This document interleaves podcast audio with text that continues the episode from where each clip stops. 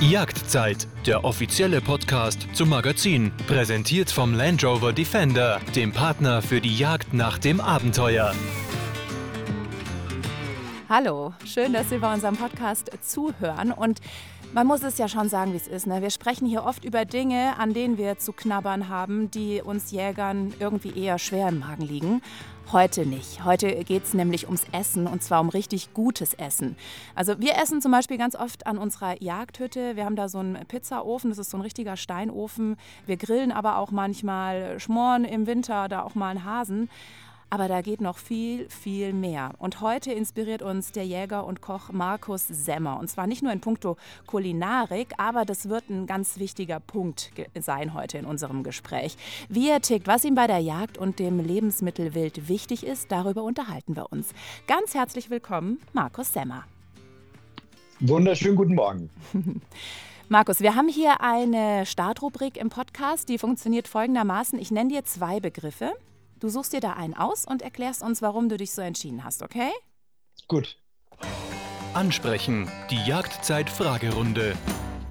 Instagram oder Real Life? Instagram. Wirklich? Ist Instagram ja. für dich äh, so wichtig?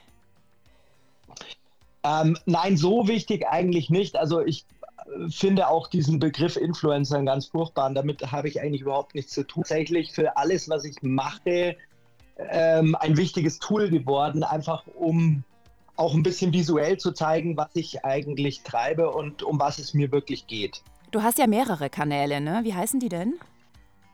Genau, also ich habe meinen, meinen Kanal The Great Outdoors Book. Da geht es halt vor allem um das Outdoor-Leben, Outdoor-Küche, Abenteuer und Sport draußen. Äh, und dann habe ich den jagdlichen Kanal, wo es um Jagd und Hund geht. Der heißt Emmy Ventures, also wie Adventure, nur eben Emmy, weil meine Brandelbracke heißt Emmy. Ah, okay. Und auf diesen zwei Kanälen spiele ich natürlich auch äh, ein bisschen verschiedenen Content aus, um es einfach ein bisschen maßgeschneiderter zu machen. Mhm. Und du hast ja schon sehr, sehr, sehr viele Follower, muss man sagen. Ne? 50.000 sind es, glaube ich, insgesamt auf den beiden Kanälen, oder? Genau, insgesamt sind es 50.000 Follower. Ähm, und äh, ich versuche da eben auch ein bisschen informatives äh, Wissen einfach weiterzugeben. Und ich gehe die Sache halt ein bisschen anders an, wie manche andere vielleicht auf, auf Instagram, sage ich mal. Mhm. Also es sind äh, quasi nicht nur schöne äh, Fotos von dir und deinen ja, Erlebnissen, sondern es geht da schon auch um Informationen und so ein bisschen ja, Background zu dem, was du da tust, oder? Ja, absolut. Ich möchte halt vor allem mit den Bildern, ähm, die auch von dem Fotografen Steve stammen, mit dem ich meine Bücher zusammen mache, ähm, einfach ein bisschen visualisieren, was, was mir im Kopf rumspukt, was, wie, ich, wie ich die Sache fühle. Ich möchte auch die Leser meines Buchs praktisch mit diesen Bildern mit ins Thema reinnehmen. Und die kommen natürlich, die, die Bilder kommen da eben auch vor. Mhm. Und so erzähle ich halt auch kleine Geschichten und versuche natürlich auch ähm, ja, ein bisschen Wissen zu vermitteln. Und mhm. auch ein bisschen, sage ich mal, Menschen, die vielleicht jetzt noch nicht so viel mit der Jagd zu tun haben, sich aber dafür interessieren oder auch für Wildbretküche interessieren, äh, die an der Hand zu nehmen und ein bisschen ins Thema zu führen. Ähm, ich mache das halt so ein bisschen, ja, auf, auf meine Art und Weise. Ich glaube, jeder Jäger kann sich ein erleg erlegtes Stück vorstellen.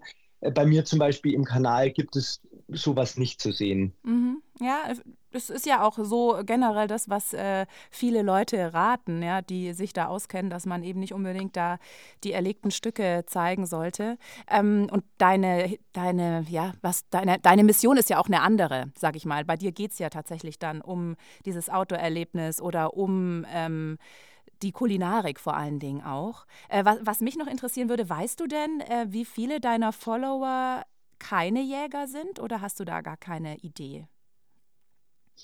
Also bei The Great Outdoors Book ähm, ist nur ein kleiner Teil Jäger, die praktisch über den Jagdkanal auf diesen Kanal aufgestiegen sind. Mhm. Ähm, da sind es wahrscheinlich nicht mal 10 Prozent.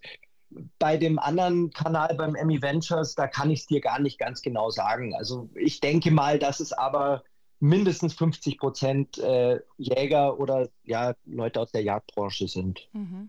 Ja, aber es ist auf jeden Fall ja ähm, auch eine, ein wichtiger Beitrag, den du da auch leistest, finde ich, auch für die Jagd, auch wenn jetzt auf deinem ähm, Outdoor-Kanal sozusagen es nicht nur um die Jagd geht, aber auf jeden Fall sind dann da Leute, die ähm, ja auch ganz positiv damit in Berührung kommen. Ne? Am Ende geht es ja doch darum, Wildbret zu verarbeiten auch. Ja, genau. Also das habe ich mir so ein bisschen eben auf die Fahne geschrieben, dass also Jagd und, und Kulinarik und Genuss sind für mich einfach untrennbar miteinander verbunden, weil ähm, ich sag mal, die Rechtfertigung, eine Kreatur zu erlegen, ist schon mal die beste, wenn man einfach über die Kulinarik das erklärt.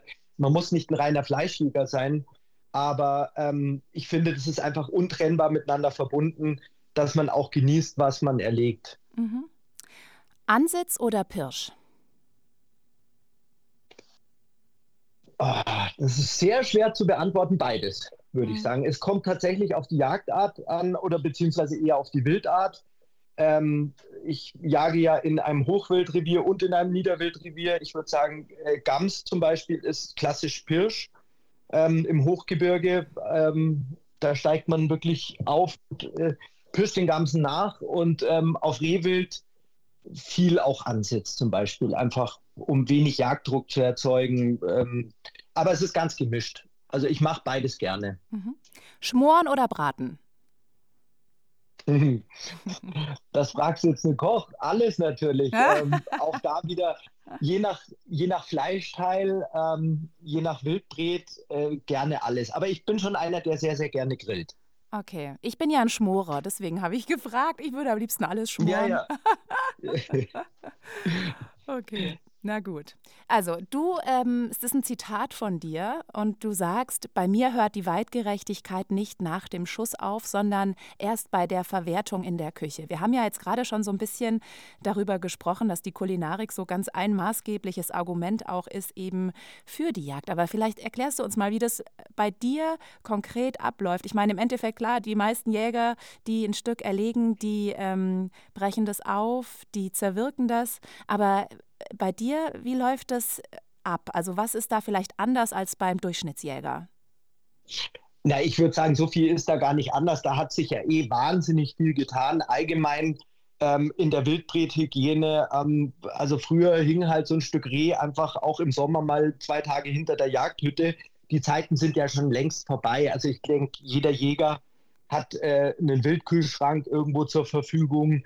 Ähm, und da hat sich wirklich viel getan. Die Stücke werden vorwiegend im Hängen aufgebrochen, machen noch nicht alle, aber ich bin da ein großer Verfechter davon. Ähm, einfach ja ein bisschen akribisch darauf achten, dass keine Verunreinigungen in der Bauchhöhle sind, dass es ent entweder mit Frischwasser noch ausgespült wird. Das geht natürlich nicht immer. Am Berg muss man natürlich ein bisschen improvisieren, ist klar. Ähm, aber einfach, dass die Verwertungskette von A bis Z einfach passt, dass die Reifung passt, dass das Stück eben möglichst wenig gestresst wurde. Auch das hat für die Fleischreifung einfach signifikant, ähm, ja, signifikante Unterschiede. Wenn ein gestresstes Stück äh, kann nicht so gut reifen wie, wie ein in Ruhe erlegtes Stück. Und bis hin dann einfach ja, zum Zuschnitt, vakuumieren, äh, ich wurste ja sehr viel selber. Auch hier die Dauerwürste reifen bei uns vier bis sechs Wochen auch noch im Dry Ager nach. Da entstehen halt wirklich unglaublich tolle, veredelte Wildprodukte. Ähm, da ist man da schon stolz, wenn man, wenn man am Ende äh, das aufschneidet und ein bisschen präsentiert, auch seinen Freunden und Jagdgenossen, dann äh, ist es einfach wirklich ein Highlight. Mhm. Und äh, ist es so, dass du wirklich alles verwertest, sozusagen vom Lecker bis zur Leber?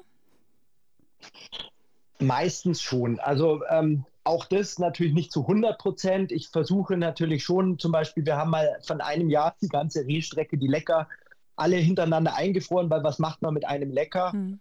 Und äh, haben dann daraus was gemacht. Schmeckt übrigens wirklich hervorragend. Ist ein bisschen Arbeit, dann äh, die nach dem Kochen die Haut abzuziehen oder so, aber es geht. Ähm, der Schlund ist für den Hund, sage ich immer. Ja. Also die, liebt meine Emmy liebt zum Beispiel den Rehschlund. Ähm, und die Leber natürlich, das äh, ist köstlich oder auch, auch mal das Herz. Ich habe letztens ein Alttier und ein Kalb äh, erlegen können und da habe ich von dem Kalb ein Ragout sofort frisch gekocht. Das war herrlich. Also ähm, die Innereien sind schon auch was Tolles. Wenn du jetzt ein Stück erlegst, hast du dann gleich ganz konkrete Ideen, was du damit machst? Oder entsteht es dann so im Lauf der Zeit? Kochst du nach Rezept oder, oder bist du da ganz kreativ und machst halt so irgendwie? Nee, ich, also nach Rezept koche ich schon lange nicht mehr. Ich bin tatsächlich so ein bisschen so, ja, entweder wenn Freunde da sind, wird gegrillt oder ich äh, mache auch ganz gerne was in diesen Feuertöpfen, also in diesen schweren Gusstöpfen eben, da sind wir wieder beim Schmoren, was dir so gefällt, ja. das mache ich gerne auch am Feuer. Ähm, bis hin zu auch Pizza irgendwie mit Wildschinken oder mit Wurst. Also ähm, ich kann dir gar nicht sagen, wie, ich habe da keinen Plan, was aus dem Stück alles werden wird. Also außer ich habe Not, wenn ich merke, so ich habe keine Würste mehr, dann äh, sammle ich natürlich schon ein bisschen Wildbret und mache mit meinen äh, Kollegen dann einfach eine große Charge Würste. Mhm. Hast du dann so eine richtige Wurstküche oder wie machst du das? Ja, genau. Also wir sind da inzwischen wirklich gut aufgestellt. Wir haben ähm, ja verschiedene Größen an Fleischwölfen und Wurstfüllern zur Verfügung und ähm, ja, einen guten Vakuumierer braucht man eigentlich und eben für die äh, für die Dauerwürste auf jeden Fall ist so ein Dry Ager von Vorteil, weil man einfach die Luftfeuchtigkeit und die Temperaturkurve optimal steuern kann und einfach so die Reifung auch perfektionieren kann.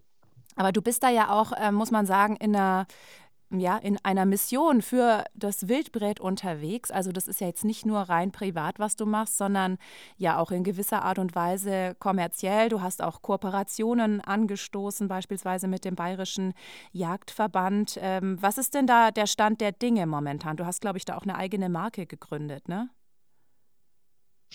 Also ähm, ich habe nicht eine eigene Marke gegründet, sondern ein Bekannter von mir hat das getan mit Heimat Wild. Ähm, und Heimatwild hat sich praktisch ähm, zum Ziel gesetzt, in der Heimat, wie der Name schon sagt, erlegtes Wild ähm, großflächig zu vermarkten. Also soll heißen, ähm, ja, der Stefan hat ähm, einfach große Aufkaufverträge mit Bundesforsten und auch in Bayern äh, mit den Staatsforsten und veredelt praktisch das Wild ähm, zu hochwertigen Wurstprodukten. Man kann da auch Fleisch kaufen. Und das ist zum Beispiel auch dem Bayerischen Jagdverband oder überhaupt den Jagdverbänden gerade ein, ein ganz, ganz wichtiges, man das Wildbret einfach ähm, ja, nach draußen bringen kann, auch mit den gesetzlichen Möglichkeiten. Wir sind ja teilweise, die meisten Jäger werden nicht ein EU-zertifizierter Fleischverarbeitungsbetrieb sein. Und äh, da gilt es natürlich einiges zu beachten. Aber ich bin halt ein Verfechter von Wildbret, ist einfach für mich das allernachhaltigste Fleisch, was auf den Teller überhaupt kommen kann und auch das ursprünglichste Fleisch. Also so hat der Mensch einfach angefangen, Fleisch zu essen. Und das war so ein bisschen ja im Dornröschenschlaf über lange Zeit, das Wildbret. Und ähm, da wurde so die Nase gerümpft, ah, wild. Und es gab halt im Herbst typisch Ragout und Gulasch und das war's. Und das war noch Essigsauer oder gebeizt oder sonst was. Ähm, und Wild kann so viel mehr. Also im Grunde, für mich ist Wild genauso einsetzbar wie jedes andere Fleisch. Und man muss halt nur ein bisschen vielleicht die Rezepte anpassen oder die Zubereitung leicht anpassen. Aber im Grunde ist es unglaublich vielfältig und auch Exote lingen damit einfach großartig. Und das ist ja auch was für jeden Tag und auch für die schnelle Fünf-Minuten-Küche mal, wenn es Mittag mal irgendwie was Schnelles auf den Tisch geben muss. Das funktioniert eigentlich immer. Mhm. Äh, und Ihr habt da ja auch tatsächlich ähm, lokale Metzgerbetriebe für genutzt, also Infrastruktur, die es schon gab, die aber vielleicht ähm, ja, brach lag, oder? Ja, also äh, meinst du jetzt bei Heimatwild? Ja. Das, ähm, nee, bei Heimatwild ist es schon tatsächlich so, dass, ähm, dass tatsächlich da einen speziellen Zerwirkraum gibt und mhm. einen äh, praktisch, also wirklich einen Betrieb, der das in, in diesen Mengen auch verarbeiten kann. Ähm, weil Heimatwild zum Beispiel ist inzwischen in den Regalen von der M-Preis in Österreich zu finden. Ähm, also die haben da eigene Aufsteller und so. Und da, das sind natürlich schon Mengen, das muss alles eben äh, über professionelle Betriebe auch abgedeckt werden. Mhm. Ähm, ja, und mit dem Bayerischen Jagdverband bin ich eben dran, eine ja, Wildbret-Kampagne anzustoßen, dass eigentlich ähm, eben das Wildbret wieder den Stellenwert bekommt, den es schon längst eigentlich verdient hat. Wie erklärst du dir das denn? Also ich meine, man muss ja schon auch sagen, äh, wir verkaufen ja auch hin und wieder mal äh, ein Reh beispielsweise, ähm, dass die Preise jetzt nicht gerade großartig sind. Ne? Also es ist ja sehr günstig oder auch wenn man irgendwie durchs Allgäu fährt und dann sind da irgendwelche Werbetafeln ja. von Zerwirkbetrieben, die kaufen dir dann für, jetzt übertrieben gesagt, 99 Cent das Kilo äh, das ähm, Fleisch ab. Ähm, warum sind die Preise so im Keller? Warum ähm, hat dieses Wildbret nicht diesen Wert, den wir beide oder wahrscheinlich viele andere Jäger auch ihm zugestehen? Also eine richtige Erklärung habe ich dafür auch nicht, weil ähm, das ist wirklich schon Dumping an einem so hochwertigen Lebensmittel. Also 99 Cent ist ja noch schön, äh, wenn du im Osten schaust bei den Drückjagden, dann kannst du wahrscheinlich als Aufkäufer für 50 Cent das Kilo einkaufen. Mhm. Und da hört für mich das einfach auf, weil das ist einfach ein in der, ja, also du kriegst kein besseres Fleisch, es gibt keine bessere Qualität als Wild. Ähm, das Wild selektiert sich selber das, was es fressen will. Also das kriegen wir mit äh, konventioneller äh, Tierhaltung überhaupt nicht hin. So naturnah können wir selbst in Biobetrieben nicht arbeiten. Und deswegen ist es mir ein absolutes Rätsel, warum, warum das Wildbret so lange im Dornröschenschlaf war. Aber ich erkenne schon seit, seit Monaten eigentlich da auch eine Trendwende. Also ein guter Freund von mir, der ist auch Berufsjäger, der äh, auch an die Gastronomie und an den Handel eben verkauft und ähm, da wird die Wertigkeit eigentlich inzwischen schon gesteigert. Und auch in den Restaurants wird immer mehr einfach auf die Qualität geachtet und wird Wildbret auch äh, ja abseits von Ragout und Gulasch einfach angeboten, sondern auch ja in moderneren Kreationen, sage ich jetzt mal. Mhm. Ja, es ist ja auch so, ne, in so einem persönlichen ähm, Miteinander, ähm, die Leute, wenn man, wenn die was kaufen bei dir und dann ähm, sagst du denen, ja, aber du brauchst jetzt nicht warten bis Weihnachten, dass du einen Braten machen kannst. Du kannst es auch einfach mal so am Wochenende schmoren oder dir ein paar Schnitzel weich klopfen oder sowas. Die äh, kommen gar nicht auf die Idee, ne? Ich meine, ich meine, und dann ist ja gerade sowas wie dein Kochbuch, jetzt vor allen Dingen das aktuelle, das vierte, Into the Wild ähm, heißt es. Ähm, ist, finde ich, ein wichtiger Beitrag, dass man auch Inspiration kriegt. Also nicht nur Jäger, also auch Nicht-Jäger, wie Jäger, genau. finden da ja tolle Rezepte, die einfach mal äh, ein bisschen anders sind und trotzdem nicht super kompliziert. Ja, genau. Also das war mir eben auch das Wichtige, dass ich da alle abhole, die Fleisch essen, gerne gutes Fleisch essen, die ein Bewusstsein für Nachhaltigkeit haben. Ähm, und die müssen da kein Jäger sein. Also deswegen gab es bei mir auch einige redaktionelle Themen, um einfach an das Thema Jagd ein bisschen ranzuführen, um einfach zu erklären, was, was das für eine Arbeit ist, was, was mhm. da draußen so passiert und wie wichtig Jagd eigentlich ist in der heutigen ja, Landschaftspflege, in der, in, in, im Naturschutz, ähm, in der, einfach um eine Artenvielfalt äh, zu erhalten. Da leistet die Jagd ja auch einen wahnsinnig wichtigen Beitrag. Und das ist viel, glaube ich, gar nicht bewusst. Also manche denken, der Jäger geht immer nur mit Wehr raus und erlegt irgendeine äh, Kreatur. Aber dem ist ja nicht so. Also jeder Jäger weiß natürlich, dass da so, so viel mehr dazu gehört, aber eben die Nichtjäger wissen es oft nicht. Ähm, und tatsächlich habe ich dieses Jahr ja zwei Bücher eigentlich fertiggestellt.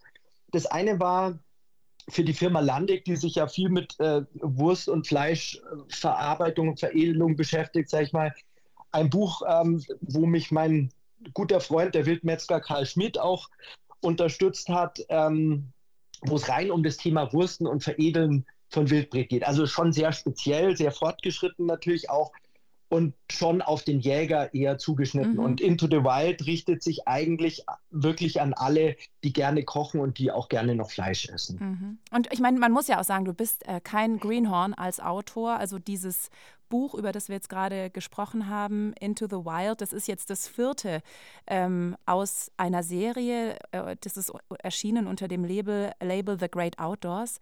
Und genau. ähm, also es ist schon, äh, finde ich, interessant. Ich habe es ja auch von dir äh, bekommen.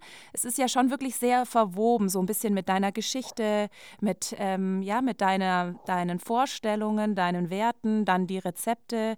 Das ist ja schon ein, ein Werk, sage ich mal, wo es jetzt nicht nur eben ums Kochen geht. Du hast ja auch gerade schon so ein bisschen erzählt. Und es knüpft ja an an die großen Erfolge, die du auch davor schon hattest. Also es sind sogar ja die Bücher 1 und 2 aus dieser Serie nicht nur in Deutsch, sondern auch in Englisch erschienen. Muss man denn 1, 2 und 3 lesen, äh, damit man ähm, bei 4 dann nicht, nicht hinterherhängt? Also pass auf, das ist im Grunde sind diese Bücher ein Teil natürlich meiner Autobiografie, weil in es geht auch um die Dinge, die mir wichtig sind und die ich gerne gemacht habe oder gerne mache, aber auch äh, ganz viel eine Botschaft eigentlich um den Erhalt der Natur auf ganz vielen Schichten. Ähm, weil ich bin ja nicht nur Jäger, ich bin ja auch Outdoor-Sportler, ich nutze ja den Naturraum auch anders. Ähm, und da gibt es ja auch immer einen großen Diskurs natürlich zwischen, das kennt man ja, Jagd und Mountainbike oder keine Ahnung. Mhm. Und ich bin einfach der Meinung, äh, da kann man durch Aufklärung und durch Respekt und Toleranz eigentlich ganz viel erreichen. Ähm, mein erstes Buch, da ging es tatsächlich einfach um, das war wie ein Campingkochbuch. Also da ging es einfach darum, was kann ich mit zwei Gasflammen äh, äh, unterwegs, mit wenig Kühlraum oder gar keinem, mit wenig Stauraum, was kann ich da kochen? Dazu gab es ein paar Geschichten über Outdoor-Sport, also Mountainbiken, Klettern, äh, Bergsteigen und so weiter. Ähm, dann kam das Winterbuch. Und das Winterbuch ist eher wie so ein, ja, ein bisschen wie ein Hüttenkochbuch, funktioniert natürlich wunderbar auch alles zu Hause. Also gerade jetzt für die kalte Jahreszeit ist, ist, ist, die, ist die Winterküche wirklich ein ganz, ganz schönes Buch auch. Wobei es da auch wieder Geschichten gibt ähm, vom, vom Skibergsteigen bis hin zu Nordnorwegen in die Lofoten. Äh, auch super spannendes Thema. Ähm, als nächstes kam Hello Nature und bei Hello Nature geht es eigentlich ähm, drum, ja, um die Selbstversorgung. Und da kam die Jagd schon als ein Kapitel vor, aber da kamen eben noch viele andere Kapitel vor. Also jetzt ist Pilzzeit zum Beispiel war ein Kapitel, mhm. äh, Gemüse, Obst, Hühner, Bienen. Ähm, ich selbst bin ja auch Imker und habe Hühner zu Hause. Also da habe ich auch an diese Themen äh, in jedem Kapitel mal ein bisschen rangeführt, ein bisschen Hintergrundinformationen geliefert, ähm, weil das natürlich auch was ganz, ganz Spannendes in diesem ganzheitlichen, naturnahen Leben, finde ich. Ähm, ja, und jetzt habe ich mich halt mal nur dem Thema Jagd äh, gewidmet, ja. weil das natürlich auch so wahnsinnig vielfältig ist und so ja, viel Raum lässt für, für eigentlich die unterschiedlichen Facetten und auch viel Erklärungsbedarf hat tatsächlich. Also für Nichtjäger ist Jagd, höre ich auch immer wieder erklärungsbedürftig. Und wenn man es dann erklärt hat, sagen alle, ja, wow, das ist eigentlich wunderbar. Und davor sind alle erstmal so ein bisschen vorsichtig reserviert der Jagd gegenüber. Ja. Aber ich ähm, finde schon, das ist also auch in Deutschland. Wichtig. In Österreich mhm. oder so muss man sagen, ist es ein bisschen anders. Mhm. Da hat die Jagd auch noch, also hatte immer ein Understanding. Ähm, aber in Deutschland war die Jagd ja schon so ein bisschen, ich will nicht sagen verpönt, aber äh, ja, speziell in, in eine Ecke gestellt vielleicht. Ja, gut, es ist halt auch schwierig nachzuvollziehen, denke ich, ähm, für Nichtjäger. War für mich früher auch so. Ich bin auch erst als Erwachsene zur Jagd gekommen, äh, warum man in seiner Freizeit eben in den Wald geht, um äh, Tiere zu erlegen. Ich habe das damals noch anders formuliert, aber äh, das muss man, huch, das muss man natürlich erstmal, es ist schon erklärungsbedürftig, aber so wie du sagst, die meisten verstehen es ja dann auch und können es nachvollziehen besser. Worauf ich noch einmal kurz genau. zurückkommen möchte, ist der Punkt Selbstversorgung. Denn du ähm, kommst ja auch nicht aus einer Jagd, jagdlichen Familie, sondern du bist auch erst als Erwachsener über den Gedanken der Selbstversorgung zur Jagd gekommen. Erzähl uns doch so ein bisschen, wie das entstanden ist bei dir. Ja, also prinzipiell war es genau so. Ich, ich bin mein Leben lang schon Angler. Also ich fische schon seitdem ich drei Jahre alt bin. Äh, früher hat man hier in den Bächen noch auf Forellen mit der Hand gefangen und ähm, ich bin ja am See aufgewachsen, habe eigentlich immer gerne geangelt. Ähm, ich komme nicht aus einer jagdlichen Familie, also ich hatte da wirklich keine Berührungspunkte. Ähm, es ist mir immer mal wieder vor die Füße gefallen. Ich habe gesagt, ja, irgendwie ich kann mir das nicht so vorstellen, bis eben ein Freund und Nachbar von mir gesagt hat, so jetzt gehst einfach mal mit und mich da verhaftet hat. Ähm, das ist jetzt auch schon ja, acht, neun, zehn Jahre her irgendwie. Mhm. Und das hat mich dann schon irgendwie begeistert und, und neugierig gemacht. Und dann ging das so eine Weile und irgendwann habe ich mich dann äh, zum Jagdschein angemeldet und habe den Kurs in Bayern gemacht. Ja. Mhm. Und das war natürlich äh, äh, ein langwieriger Prozess, äh, wie jeder weiß. Also ähm, ich habe das eben nicht in so einem Blockunterricht gemacht, sondern einfach über ein Jahr äh, in Abendkursen und dann eben mit befreundeten Jägern draußen im Revier. Ähm, eine ganz klassische Jagdausbildung. Aber weißt du, was mich auch interessiert ist, ist noch, ähm, Du kommst ja aus der Spitzengastronomie eigentlich und ähm, vor zehn Jahren warst du ja wahrscheinlich noch beruflich an einer anderen Stelle, als du es jetzt bist. Hat, inwiefern hat es denn mit dem Jagdschein dann auch zu tun gehabt, dass du dich auch beruflich verändert hast? Also bei mir ging das eigentlich so, ich war vor, ja, vor 20 Jahren eigentlich äh, tatsächlich in den besten Häusern Münchens und so unterwegs, war dann auch ein Jahr Privatkoch auf einer Superjacht, ähm, wo ich absolut aus dem Voll schöpfen konnte, was die Produkte einfach anging. Ja, also ich bin einfach auf den Markt gegangen und habe die tollsten Sachen einfach da gekauft. Das war wirklich irre. Ähm, dann habe ich ja meine Catering-Firma gegründet und habe aber schon da gemerkt, dass ich auch immer mehr diesen Gedanken der Nachhaltigkeit, der Regionalität, regionale Produkte einfach immer mehr in, in meine Küche eingebaut habe. Mhm. Und ähm, mit dem Beginn auch meiner Buchprojekte ist meine Küche eigentlich immer simpler, erdiger und ursprünglicher wieder geworden. Also gar weg von diesen verspielten Spitzengastronomie-Geschichten hin zu einfach, dass das Produkt für sich eigentlich die Geschichte erzählt. Und dass es gar nicht so viel braucht, oft wie halt einfach nur gute Produkte. Also so hat sich tatsächlich meine Küche hat sich wieder vereinfacht, könnte man fast sagen. Ja. Okay, verstehe. Nee, ich muss auch kurz an der Stelle was erzählen. Also was eben Menschen wie du, ähm, die auf Instagram aktiv sind, ähm, bewirken, merkt man ja auch bei sich selber. Ich war kürzlich im Wald und habe einen Pilz gefunden, den ich nur deswegen kannte, weil ich jemand anderem bei Instagram auch folge, ähm, der auch immer so äh, ganz tolle Dinge aus Wildbrett eben kocht. Der heißt Janne Kennefahrt und ähm, der hat vor einem Jahr, glaube ich, war es, äh, eine krause Glucke gefunden und die gepostet. Und genau diesen ja, Pilz, den habe ich kürzlich gefunden und habe ihn nur deswegen geerntet, weil ich eben wusste, dass man den essen kann und dass es den überhaupt gibt. Ähm, also von daher, man ähm, bekommt da schon viel Inspiration, äh, wenn man da hin und wieder mal nachschaut, was äh, denn solche Menschen wie du, die sich gut auskennen, die so ja einfach äh, auch mehr Gefühl, sage ich mal, für die Küche haben als jetzt ich beispielsweise. Ähm, ja, sich überlegen und äh, tun in ihrer Freizeit. Also es ist schon wirklich, finde ich, äh, viel, was, was ihr als, als Beitrag leistet jetzt für unsere Community und aber auch darüber hinaus, finde ich. Ne? Ähm, ja, also gestern habe ich tatsächlich sechs verschiedene Pilzarten gefunden ähm, und die kamen dann auf eine Pizza mit Wildschinken. Mhm. ähm, das war sehr spannend. Ähm, aber also nochmal zurück zu diesem Instagram-Thema. Ich gebe dir recht, aber es ist natürlich Fluch und Segen zugleich. Das darf man nicht vergessen. Also gerade im Outdoor-Bereich, da gab es einfach besondere Stellen. Ich sage jetzt einfach mal ganz einfaches Beispiel, ein Wasserfall. Und dann mussten Zehntausende Menschen an diesen Wasserfall, egal ob es jetzt in Island oder in Bayern, irgendwo am Königssee oder sonst wo ist, da hinrennen, weil sie das auf Instagram gesehen haben. Und das versuche ich eben zu vermeiden. Also bei mir gibt es auch keine Verortungen oder so. Ja. Ich möchte keine Clusterung von Menschen schaffen.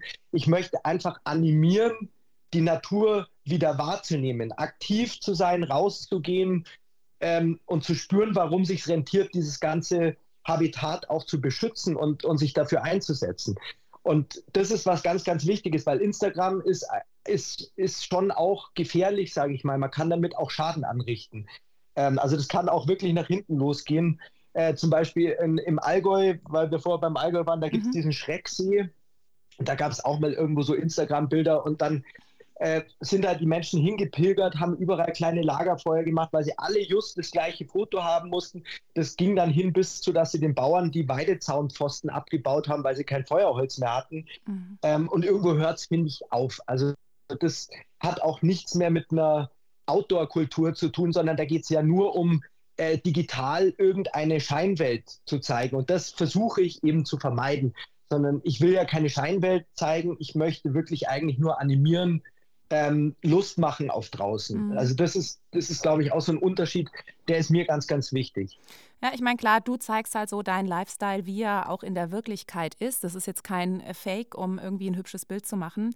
Aber ich meine, du bist ja schon ganz schön ähm, ja, auf vielen Kanälen unterwegs. Eben Koch, du modelst, du schreibst Bücher, ähm, du hast ja auch Familie, du gehst jagen, Kräuter sammeln, Pilze suchen, äh, deine sicherlich brauchen auch deine Bienen Zeit und deine Hühner. Was nimmt denn in deinem Alltag so die meiste Zeit ein? Schwer zu sagen. Also Arbeit und Jagd sind bestimmt schon mal große Faktoren, was, was das Zeitmanagement betrifft. Ähm, also jetzt war ich gerade wieder in meinem Niederbetrieb hier in Niederbayern, dass ich in Intervalljagd bewirtschafte. Also da bin ich dann auch drei, vier Tage am Stück weg. Genauso ist es bei der Bergjagd. Das macht eigentlich keinen Sinn, wenn man da mal schnell auf den Abendansitz rauffährt, sondern da ist man dann halt auch ein paar Tage einfach auf der Hütte. Das ist aber einfach ein Teil meines Lebens geworden und das ist mir auch ganz wichtig. Was sich tatsächlich gewandelt hat, früher war ich viel, viel mehr am Herd gestanden und heute sitze ich viel, viel mehr am Computer und muss irgendwie E-Mails schreiben oder auch redaktionelle äh, Themen einfach bearbeiten. Ich bin ja mit der Autorentätigkeit ähm, da wirklich auch äh, ja, relativ breit aufgestellt, wie du schon sagst, für verschiedene Themen, für verschiedene Medien. Und ähm, das nimmt inzwischen schon relativ viel auch Zeit in Anspruch. Mhm. Und ich würde gern mehr Bücher lesen wieder. Ich komme selber eigentlich gar nicht mehr zum Bücherlesen. Ja. ja, das kann ich mir schon vorstellen, ne? also bei dem, was du alles machst. Aber wir wollen natürlich die äh, Hörer hier animieren, dass sie dein Buch lesen. Und wir haben aus deinem Buch Into the Wild, äh, hast du ein Rezept ausgesucht. Welches denn? Ja, genau. Also von 85 Rezepten habe ich mir gedacht, hey, jetzt kommt der Herbst, jetzt fällt wirklich viel Reh-Wildbret äh, an. Äh, zum Beispiel Resa-Tee. Erstmal wird man sagen, was, was ist Resa-Tee? Das ist natürlich was Exotisches. Das ist mal keine Keule aus dem Ofen oder aus dem Schmortopf. Ähm, und da sieht man eigentlich, diese Transformation der Wildküche, auf die ich hinaus will mit meinem Thema. Mhm. Wie einfach und spannend es sein kann, Wild einfach mal anders zuzubereiten. Mhm. Und äh, dieses Rezept und, von ähm, dir äh, stellen wir dann auch auf die, also mit Zutaten äh, auf die Social-Media-Kanäle der Jagdzeit, damit, also wir wollen jetzt nicht genau hören, wie wir es kochen müssen, sondern wir stellen es dann auf den Social-Media-Kanälen zur Verfügung, sozusagen als kulinarische Leseprobe von deinem Buch, ne? Genau. Genau. Und äh, ich meine, man muss auch mal sagen, Weihnachten ist nicht mehr ewig hin. Vielleicht brauchen Sie ein Geschenk. Also würde sich ja eventuell anbieten. Ähm, das Buch Into the Wild äh, von Markus Semmer, das können Sie auch bestellen unter www.thegreatoutdoors.de. Aber nachher, Markus, da hast du ja noch eine Überraschung. Aber das verraten wir jetzt noch nicht, oder? Absolut, genau, so ist es. Ähm, und du lebst ja auch ähm, neben dem Kochen vom Modeln. Ähm, Optik spielt in deinem Leben ähm, also existenziell eine Rolle. Also deine Fotos natürlich bei Insta, die müssen ja auch ein bisschen nach was ausschauen. Ähm, wie wichtig ist es denn in deiner Arbeit als Autor? Jetzt beispielsweise auch bei Into the Wild. Wie wichtig sind denn da die Fotos? Also die Fotos sind, wie gesagt, eine visuelle Verlängerung von dem Gedanken. Im Grunde ist es so, dass ähm, das, was ich zu Papier bringe und das, was mir im Kopf rumgeistert, äh, will ich in, in, in, Bilder umsetzen. Und das, da habe ich halt den richtigen Partner gefunden mit äh, Steffen Schulte-Lippern, der ein absolut toller Fotograf und ein toller Mensch ist. Ähm, und inzwischen ein sehr, sehr guter Freund, mit dem ich eben schon viele Buchprojekte umgesetzt habe, ähm, der im Grunde versteht, was mir im Kopf rumschwirrt und der bringt es genau so eben in, in, übersetzt das in ein Foto. Und dieses mhm. Foto ist einfach vollgepackt auch mit Emotionen, mit, mit der Stimmung, mit, mit dem Licht. Ähm, und also deswegen ist mir das, das schon sehr, sehr wichtig, wobei es mir jetzt nicht darum geht, ähm, narzisstisch mein Gesicht in, in die Kamera zu halten. Also es kann auch wunderbar sein, dass man mich gar nicht sieht oder nur von hinten sieht. Mir geht es eher um diese Stimmung und eher um den Moment. Ähm, weil Natur ist so voller Schönheit und es ist manchmal gar nicht so einfach, das eben entsprechend einzufangen. Ja, das kennt jeder, ne? Wenn man, man sieht oft irgendwas Schönes und man kann es einfach gar nicht mit der Linse, wie das Auge das sieht, das ist was völlig anderes. Also ich glaube schon, das ist wirklich auch ähm, entscheidend, dass man jemanden hat, der äh, technisch auch die ähm, Möglichkeiten und Fähigkeiten hat, das, was man sieht, auch wirklich dann ähm, mit der Linse festzuhalten für alle anderen, die nicht dabei waren. Ähm, und du hast ja auch noch weitere genau. Pläne, ne? Du warst ja ähm, in Namibia beispielsweise was, und hast da ja auch versucht, sozusagen diese Jagdreise und die Kulinarik miteinander zu verbinden. Was ist denn da genau gewesen in Namibia? Also in Namibia war ich eben mit meinem Freund und ich sag mal Wurstmentor Karl Schmid. Ähm, der Karl, der war schon oft in Namibia und hat da unten viele Bekannte und Freunde. Und ähm, wir waren diesmal praktisch auf einer gemeinsamen Mission unterwegs. Ähm, der Karl hat da unten von einer sehr großen Farm, ähm, ich sag mal, den Metzger, also er ist ja kein gelernter Metzger, aber der hat im Grunde den Metzger ausgebildet zum Metzger. Mhm. Ähm, weil auch dort ist es wirklich sehr wichtig, dass erlegtes Wild eben hochwertig äh, verarbeitet wird, dass auch die Hygiene passt, dass es ordentlich zerwirkt wird, ähm, dass es sofort nach den Bergen eben aufgebrochen wird. Und die Stücke sind ja teilweise deutlich schwerer, was, äh, was man hier so anfallen hat. Also da ist man ja schnell im 3, 4, 500 Kilo Bereich mal, je nachdem, welche Wildart bejagt wird. Ähm, und es ist sehr, sehr spannend. Und ich war praktisch ähm, äh, dann das Anschlussprogramm. Ich war dann praktisch für die für die Küche zuständig und habe dem Küchenteam mal gezeigt, was man alles machen kann. Wir haben so ein White Table Dinner im Busch draußen gemacht, ähm, da einfach auf Feuertonnen und auf, auf Grillrosten gearbeitet und ähm, das war einfach unglaublich spannend, ähm, auch da diese Mission mal hinzutragen und zu sagen, hey, ihr habt wirklich das allertollste Fleisch. Ich meine, das wissen die ja auch eigentlich, dass, ähm, dass sie das haben mit, und, und die lieben ja auch ihr Brei, also ihr, ihr Wildbret äh, grillen. Aber ähm, ja, ich glaube, da gibt es eben schon noch sehr, sehr viel zu tun, gerade was Wildbrethygiene betrifft. Und der Karl hat sich unglaublich gefreut. Der Metzger konnte wirklich die Schnitte so toll setzen. Er mhm. hat die Keulen ausgelöst. Es war eine Freude, das zu sehen. Der Karl war richtig stolz und der Metzger war richtig stolz. Und ähm, alle hatten wirklich tolle Abende da draußen im Busch äh, mit unserem Dinner. Und ja, das hat mich schon auch berührt, dass, ähm, dass das auch woanders funktioniert als nur, nur bei uns zu Hause. Und ähm, ich glaube, auch so lässt sich eben Jagd in anderen Ländern ähm, oder eine Jagdreise überhaupt rechtfertigen, wenn man einfach diese Achtung vor der Natur und vor den Kreaturen nicht nur zu Hause hat, sondern eben überall, wo man, wo man eine Waffe führt. Mhm. Ja, und das war ja eben so, wie du jetzt begeistert davon erzählst, ein großer Erfolg. Und da soll es ja dann auch noch so ein bisschen weitergehen in die Richtung, ne? Also wir haben da noch andere Projekte. Zu viel kann ich noch nicht verraten.